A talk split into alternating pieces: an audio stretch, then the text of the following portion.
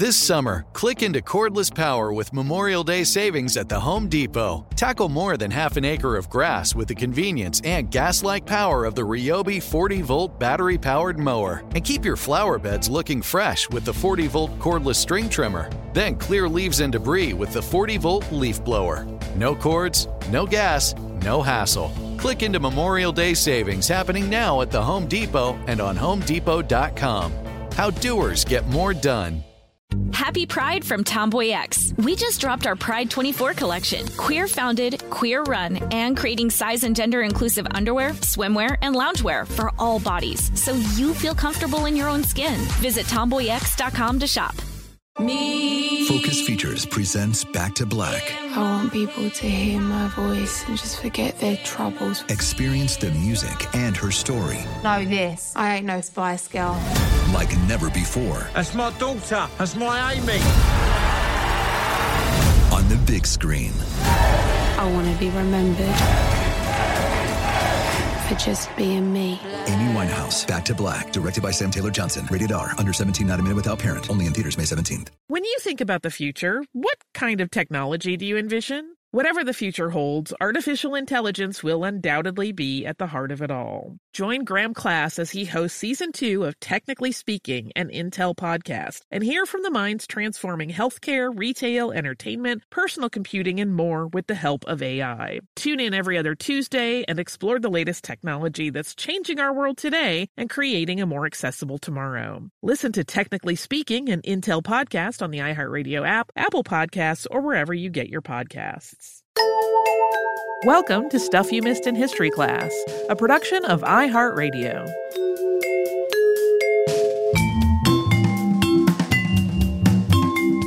Hello and welcome to the podcast. I'm Holly Fry. And I'm Tracy V. Wilson.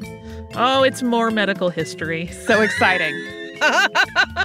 I've been doing so much over the pandemic, um, and we've just had lots of medical things come up. Uh, but this time we're going to talk about early surgery, and I mean very early surgery. We're going to talk about Ambroise Paré, who has been called everything from the gentle surgeon to the father of modern surgery, and he really, really did advance the field of medicine significantly during his 50 plus years in practice.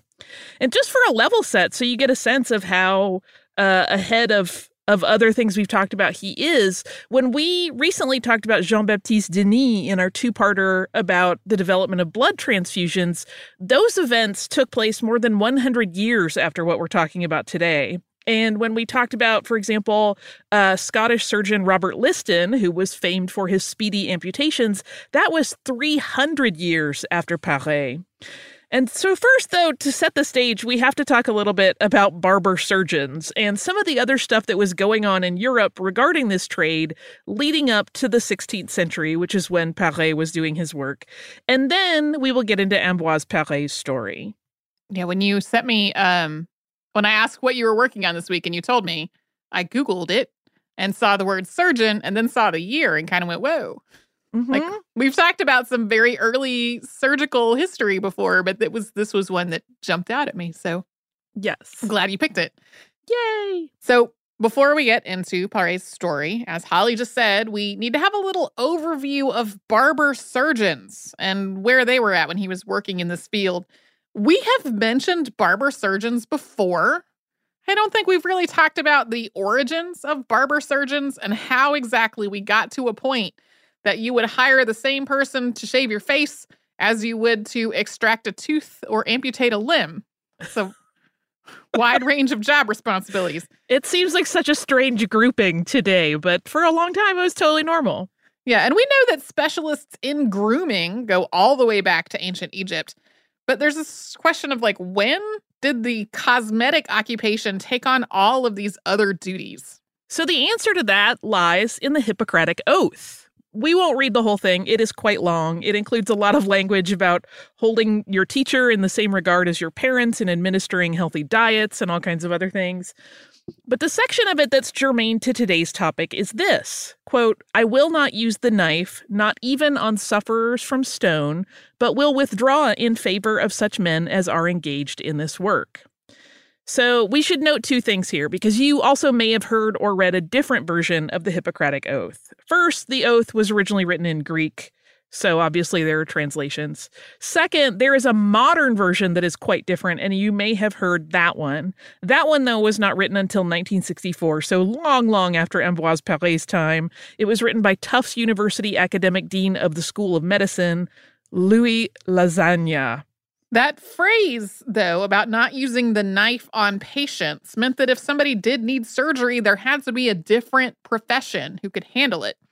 Physicians could take care of their patients in every way that didn't require surgery, but then if things reached a point where a knife was involved, then the patient needed to be handed off to someone else. So, a surgeon, or very often a barber surgeon. So, from their beginnings, which had the religious significance of being in charge of things like tonsuring clergy, barbers over time adopted additional duties as standard for the barber trade. Needs like bleeding or tooth extraction were handled by barbers for the simple reason that in 1163, monks who up to that point had been providing services like bloodletting were then forbidden to do so by a papal decree issued by Pope Alexander III. So at this point, Hippocrates has said that physicians can't do it, and the papal decree said that uh, none of the monks could do anything like this. So additionally, actual trained surgeons were pretty thin on the ground. Uh, so the role of the barber continued to expand to include more and more complex procedures until barber surgeon had emerged as a career. Yeah, basically, basically somebody in Europe's got to do it. Yeah. and that's where we landed. In London, the Worshipful Company of Barbers, which was founded in the early 1300s and still exists, was a guild for the barber profession, and it supported this expanding role. But there were also surgeons who were just surgeons. They had made their careers specializing in that field, so naturally, this led to some tension. Barber surgeons felt that they were filling a really vital need for their clientele, and they were. But surgeons felt that barber surgeons were beneath them and they didn't have the same skill level because they hadn't learned Latin or gone to university.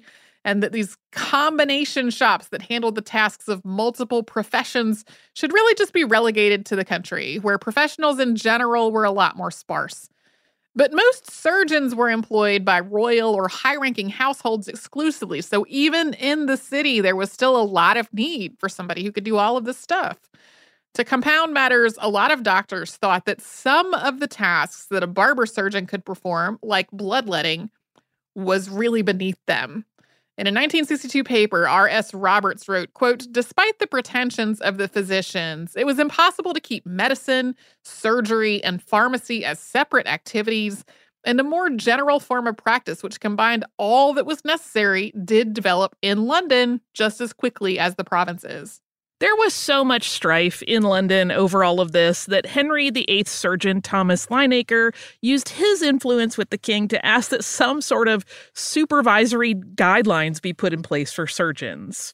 Similar requests for medical regulation came from other scholars who had the king's ear, and for just about the entirety of Henry VIII's reign, there was this sort of constant effort and struggle to get London on par with other cities in terms of medical licensing and education. In 1540, the Company of Barber Surgeons was formed, and that combined the two professions. Although surgeons and barber surgeons were still separate things, but under this larger group, medical care was regulated. In France, the two had joined under one guild 80 years earlier.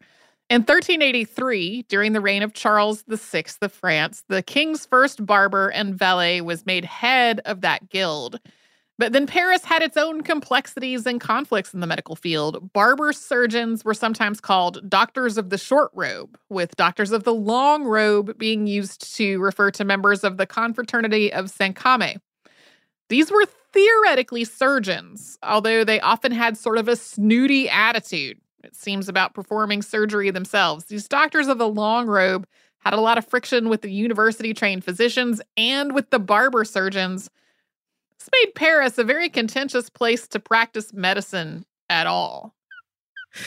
It's so all of the posturing that goes on in the hierarchy of these medical fields is very fascinating to me. There was reform to this very problematic system just before Ambroise Paré was born. The Faculté de Médecine decided on a course of action to try to alleviate the tension by making barber surgeon a legitimate licensed title. That meant the barber surgeons could attend classes at the university and they had to take two exams after completing their training in order to be licensed. As part of this reformation, the existing surgeons could move up in title to doctors regent at the faculté. So this ended up consolidating these three factions into two, and it elevated both barber surgeons and surgeons. And while this did not by any means eliminate all of these problems and posturing, it definitely did improve things. And Ambroise Paré was working in the medical field right in the middle of this unique and sometimes tense culture. We will talk about his life and career in just a moment, but first we will pause for a quick sponsor break. This summer, click into Memorial Day savings at the Home Depot and get after those outdoor projects with some serious cordless power from Ryobi. Tackle more than half an acre of grass with the convenience and gas like power of the Ryobi 40 volt battery powered mower. Leaves and debris are no match for the 40 volt power of the Ryobi leaf blower. No cords, no gas, no hassle. Tidy up those flower beds and keep your walkways looking sharp with Ryobi's 40 volt cordless string trimmer. Yard work, done and done. Click into Memorial Day savings happening now at your cordless power source, the Home Depot. Shop now at the Home Depot or HomeDepot.com. How doers get more done. Happy Pride from Tomboy X. We just dropped our Pride 24 collection. Queer founded, queer run, and creating size and gender inclusive underwear, swimwear, and loungewear for all bodies so you feel comfortable in your own skin. Visit tomboyx.com to shop. Xfinity has free premium networks for everyone this month, no matter what kind of entertainment you love. Addicted to true crime? Catch killer cases and more spine-tingling shows on A&E Crime Central. Crave adventure? Explore Asian action movies on Hi-YAH. Searching for something extreme? Check out skating, snowboarding, and more on Fuel TV Plus, the global home of action sports. And find crowd-pleasing bops on iHeartRadio's Hit Nation playlist. There's new free shows and movies to love every week. Say free this week in your Xfinity voice remote. I'm Tracy V. Wilson from Stuff You Missed in History class. Did you know small businesses make up 99.9% of all businesses in the United States? The world is powered by entrepreneurs, and if you're a small business owner or even someone dreaming of starting your own business, then you'll want to check out season two of Mind the Business Small Business Success Stories from Ruby Studio, from iHeartMedia, and Intuit QuickBooks. And every episode, hosts Austin Hankwitz and Janice Torres talk to entrepreneurs about how they've grown from the the lessons of launching and nurturing a small business, and how they have found success being their own boss. From the excitement of first starting out to finding the right tools and resources to process invoices and payments like QuickBooks Money, you won't want to miss these inspiring stories of entrepreneurship and discovering ways to business differently so you can too. And if you're a small business owner or even someone dreaming of starting your own business, then you'll want to check out season two of Mind the Business Small Business Success Stories from Ruby Studio, from iHeartMedia, and Intuit QuickBooks.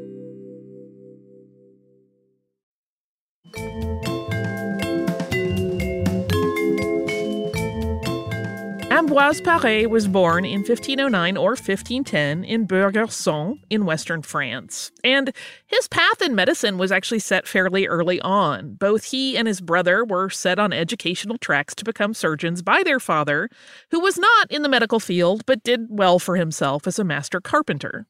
One of the key pieces of education that a surgeon needed was Latin and a working knowledge of Latin was considered vital for that career. But Ambroise never quite mastered it. That was even though he had been sent to a boarding school that was run by a chaplain who could focus on that language. Yeah. There was a lot of very dedicated educational effort to getting him to learn Latin, but that was just not happening. Uh, when he was in his early 20s, Paré traveled to Paris to pursue a position as an apprentice, despite his Latin still lacking. He did get an apprenticeship with a master barber surgeon, so that at that point was the only possible path because that Latin requirement was not quite as vital for a barber surgeon. He didn't really get a whole lot of time with the surgeon part of the job, though. He mostly tidied up in the shop by sweeping hair, and he was occasionally allowed to give beard trims. This was not, we should say, because his mentor was particularly cruel. The shop just had to be maintained during business hours, so most apprentices faced kind of similarly challenging schedules. There just wasn't really a way to attend medical lectures because of this, unless they were lectures that were given unusually early in the morning or late in the evening. So, study of the surgery side of the job was usually done via late night reading, although there were some procedures like leeching that were taught there hands on in the shop.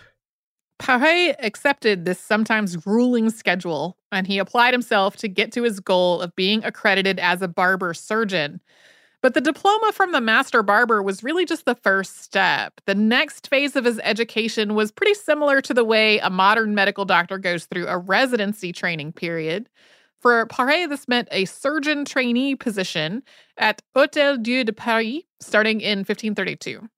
Uh, as an aside, the Hôtel Dieu may one day be its own episode. It is the oldest operating hospital in the world. It still operates, and it has its roots reaching back at least 1,100 years. But for the purposes of Ambroise Paré's story, the key here is that the Hotel Dieu had started as a home for the poor of Paris, that eventually added medical care for the residents to its mission, and it had actually become essentially a teaching hospital by Paré's time.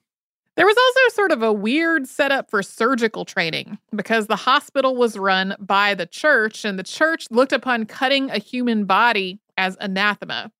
This meant that any kind of actual surgery that Ambroise Paré was able to perform had to be on deceased patients. The hospital was packed, though. It was often really overcrowded with patients having to share beds, so he had plenty to do. Over the course of four years, he provided care to thousands of residents, including uh, through a cholera outbreak, and he studied surgery in books and by doing autopsies. But even though he had done all this hands on training and work to qualify for a surgical license, stories go that this lack of Latin continued to hold him back. He was not able to obtain a license. But really, most accounts indicate that it wasn't so much the Latin issue, it was that he was too poor to take the required certification exam. Yeah, the Latin holdback is like a nice story, but it really seems more to have been a financial issue. Regardless, though, of which of those factors was the one holding him back, he ended up on another path, and that was one that would enable him to practice medicine even if he did not have a license. And that was as a member of the French military. Paré was able to get a position as the surgeon attending the General Marshal de Montjean. And the impact this role had on the way Paré practiced medicine, and consequently a lot of other people, uh, kind of reminds me a little bit of the episode we did about famed chef Auguste Escoffier. Because if you heard that one and recall it, Escoffier had learned to improvise really impressive meals for the troops that he cooked for with minimal supplies during his time in the military. Uh, and Ambroise Paré, in kind of a similar move, improvised treatment of wounds when his medical supplies ran low. Paré described a key moment in his military career during the 1537 siege of Turin when he ran out of the oil that they normally boiled to cauterize amputation and gunshot wounds. This was a treatment that he had always felt was often really damaging and risky to the soldiers.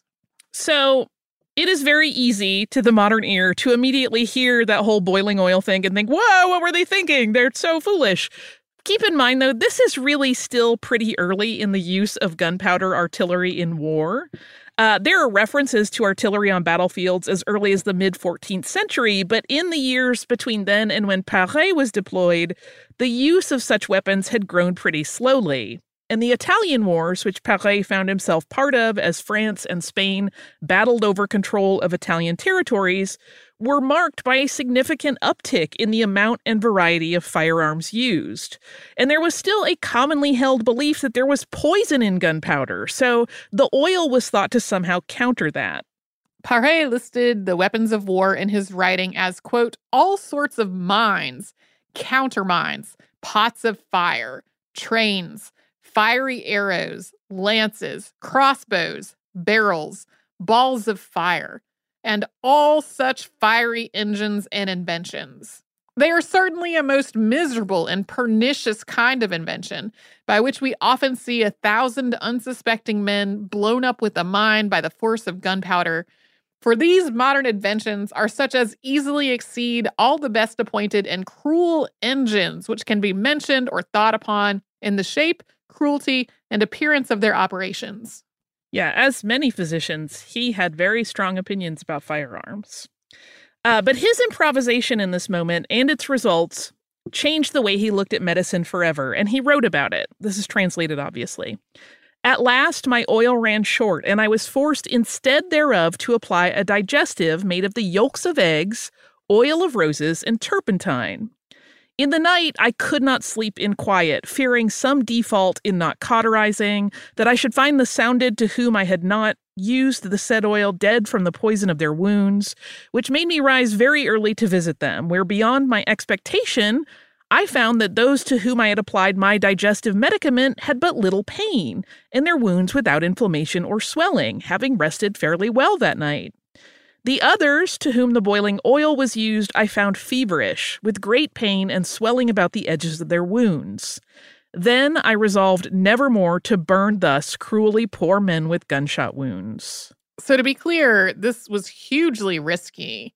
If these soldiers had died because of Paré's experimental treatment, not only would he have felt responsible, he also probably would have been kicked out of the military. Additionally, it would have also likely ended any hope he had of being a barber surgeon beyond the battlefield. So it's really no surprise that he couldn't sleep. And this discovery that an alternate approach to treating wounds, one that did not involve pouring boiling oil on already suffering patients, was successful gave Paré a new degree of confidence. He started to extol the virtues of observing patients and treating based on assessment of the individual rather than only going by what appeared in books as the prescribed method for a particular type of injury. He had also decided from that moment that he would only use treatments that he truly believed to be useful. So, in a way, he was making a conscious decision to trust his instincts because he had always suspected that scalding oil was not the best idea, but now he had experiential proof that another approach created a far better outcome.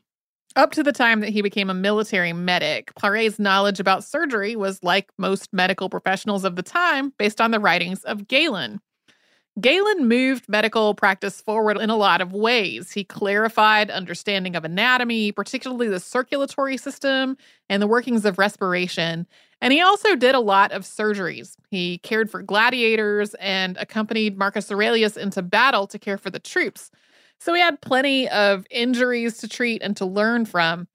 But Galen lived in the first century, so a lot of his ideas were outdated by the time Paré was working, even though he was still a really key part of standard medical education.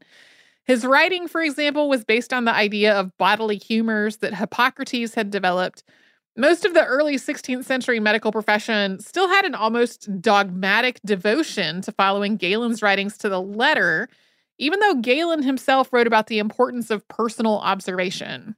Paré continued to elevate the care of wounded soldiers as a field medic and surgeon over the course of several military tours, and that dedication paid off. Uh, although he was encouraged to stay in the military because of his usefulness, in 1541 he returned to Paris and he was able to take the necessary examinations that he needed, and he was given the title of Master Barber Surgeon.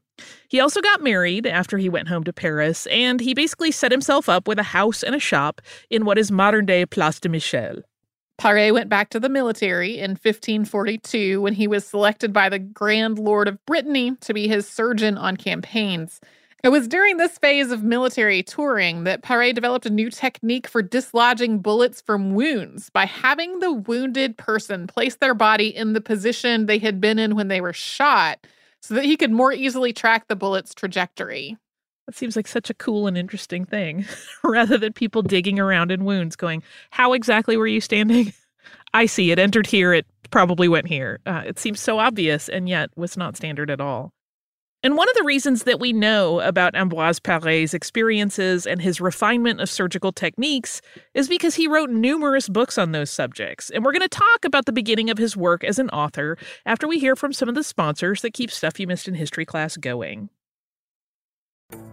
This summer, click into Memorial Day savings at the Home Depot and get after those outdoor projects with some serious cordless power from Ryobi. Tackle more than half an acre of grass with the convenience and gas like power of the Ryobi 40 volt battery powered mower. Leaves and debris are no match for the 40 volt power of the Ryobi leaf blower. No cords, no gas, no hassle. Tidy up those flower beds and keep your walkways looking sharp with Ryobi's 40 volt cordless string trimmer. Yard work, done and done. Click into Memorial Day savings happening now at your cordless power source, the Home Depot. Shop now at the Home Depot or HomeDepot.com. How doers get more done.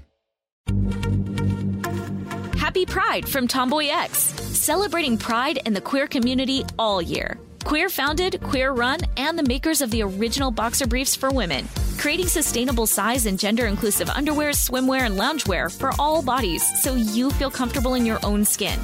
Tomboy X just dropped their Pride 24 collection. Obsessively fit tested for all day comfort in sizes 3 extra small through 6X. Visit tomboyx.com. Xfinity has free premium networks for everyone this month, no matter what kind of entertainment you love. Addicted to true crime? Catch killer cases and more spine-tingling shows on A&E Crime Central. Crave adventure? Explore Asian action movies on Hi-YAH. Searching for something extreme? Check out skating, snowboarding, and more on Fuel TV Plus, the global home of action sports. And find crowd-pleasing bops on iHeartRadio's Hit Nation playlist. There's new free shows and movies to love every week. Say free this week in your Xfinity voice remote. I'm Tracy V. Wilson from Stuff You Missed in History class. Did you know small businesses make up 99.9% of all businesses in the United States? The world is powered by entrepreneurs, and if you're a small business owner or even someone dreaming of starting your own business, then you'll want to check out season two of Mind the Business Small Business Success Stories from Ruby Studio, from iHeartMedia, and Intuit QuickBooks. And every episode, hosts Austin Hankwitz and Janice Torres talk to entrepreneurs about how they've grown from the the lessons of launching and nurturing a small business, and how they have found success being their own boss. From the excitement of first starting out to finding the right tools and resources to process invoices and payments like QuickBooks Money, you won't want to miss these inspiring stories of entrepreneurship and discovering ways to business differently so you can too. And if you're a small business owner or even someone dreaming of starting your own business, then you'll want to check out season two of Mind the Business Small Business Success Stories from Ruby Studio, from iHeartMedia, and Intuit QuickBooks. After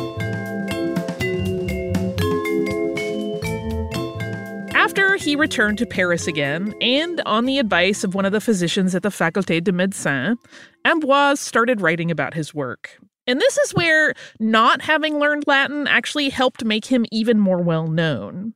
He wrote in French. That was unusual for medical texts, and as a consequence, it made them accessible to a far wider audience. Whereas the use of Latin in the medical field had always been a separator between the well educated and the masses, Paré's work disregarded that divide, and to some degree, it democratized medical knowledge. Barber surgeons were no longer left out of the conversation. They were reading the exact same text as master surgeons when it came to Paré's work. The use of French for his writing also meant that translations of his works went into circulation really quickly. Soon there were printings of Paré's writings in English, German, and Dutch, and they spread quickly throughout all of Europe.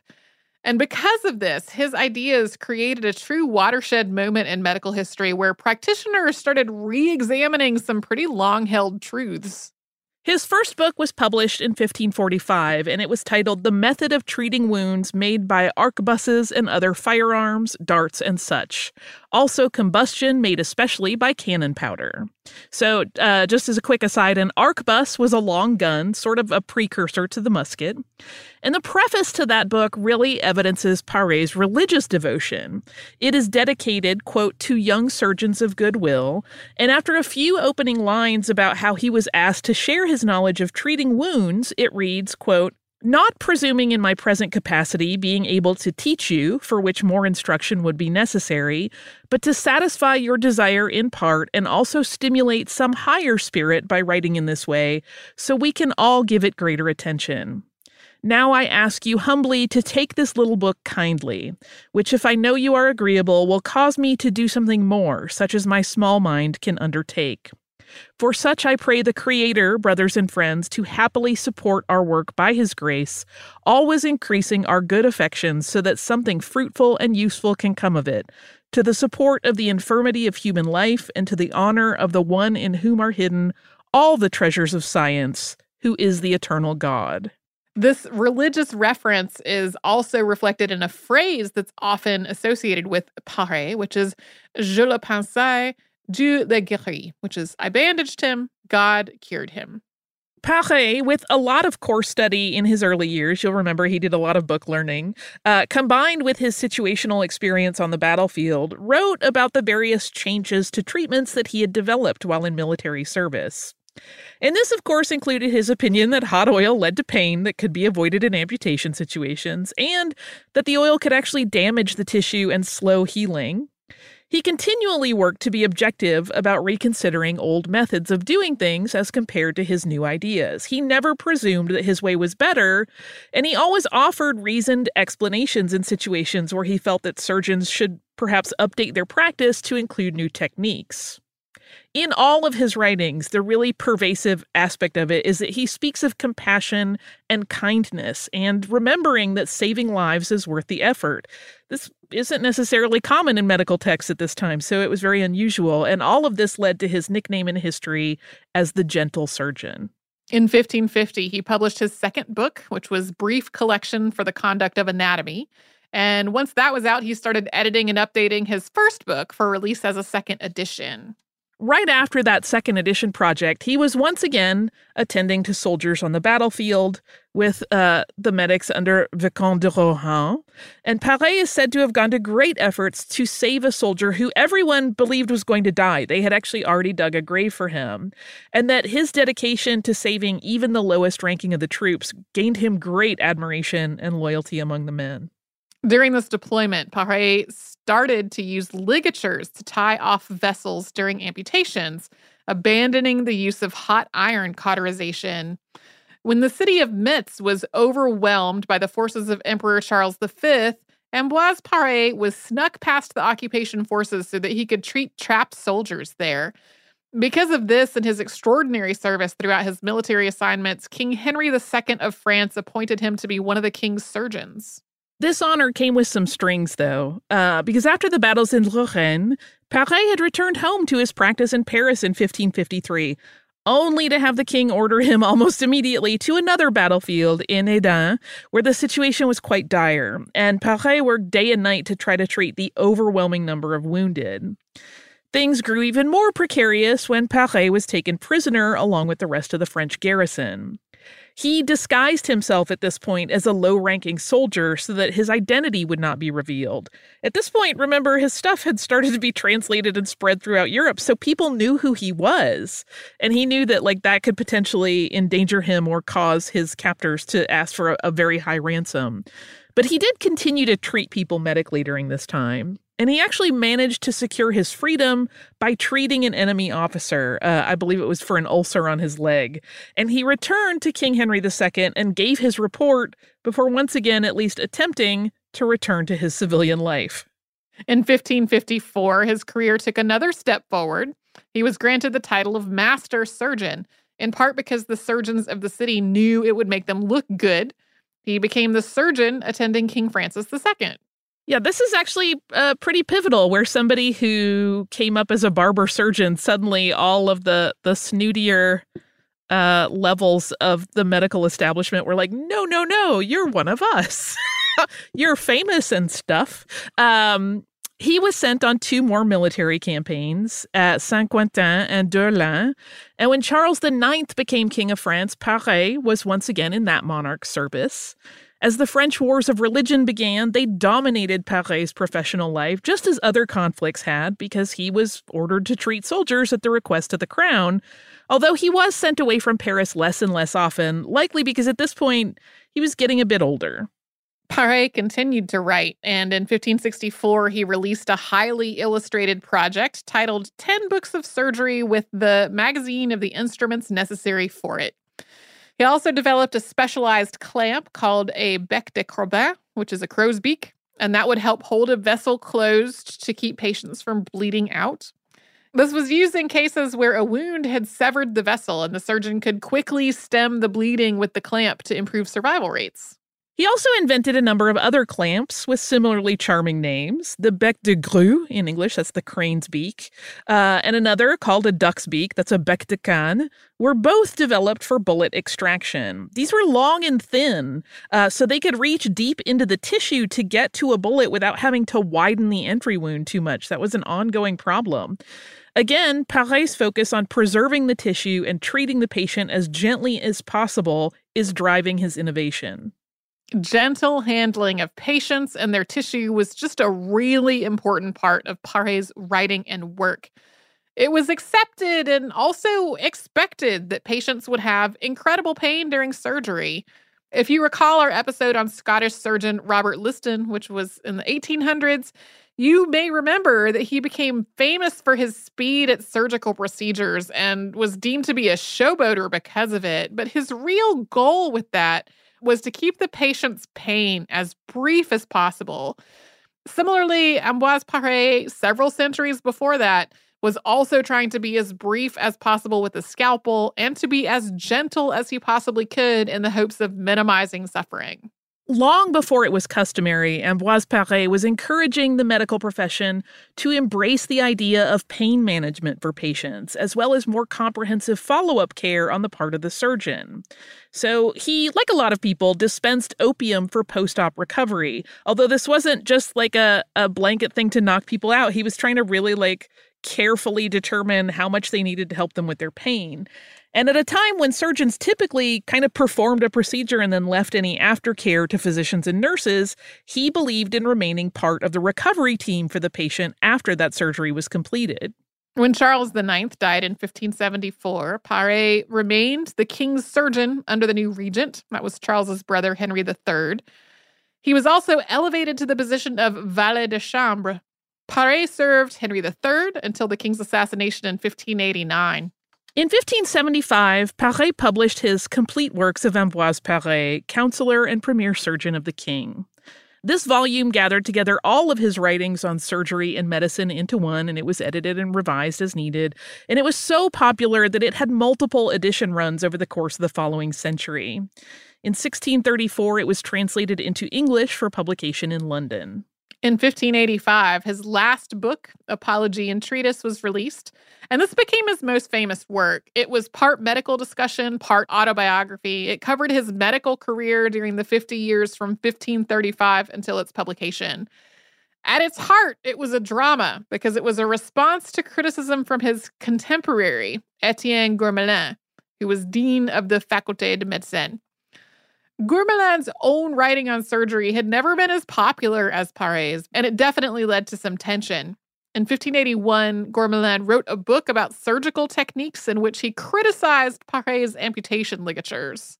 Yeah, I think it probably ground his gears a little bit that he was a more of a trained and educated surgeon, and yet no one was listening to him when a barber surgeon had gotten famous, written books, and everyone wanted to read them.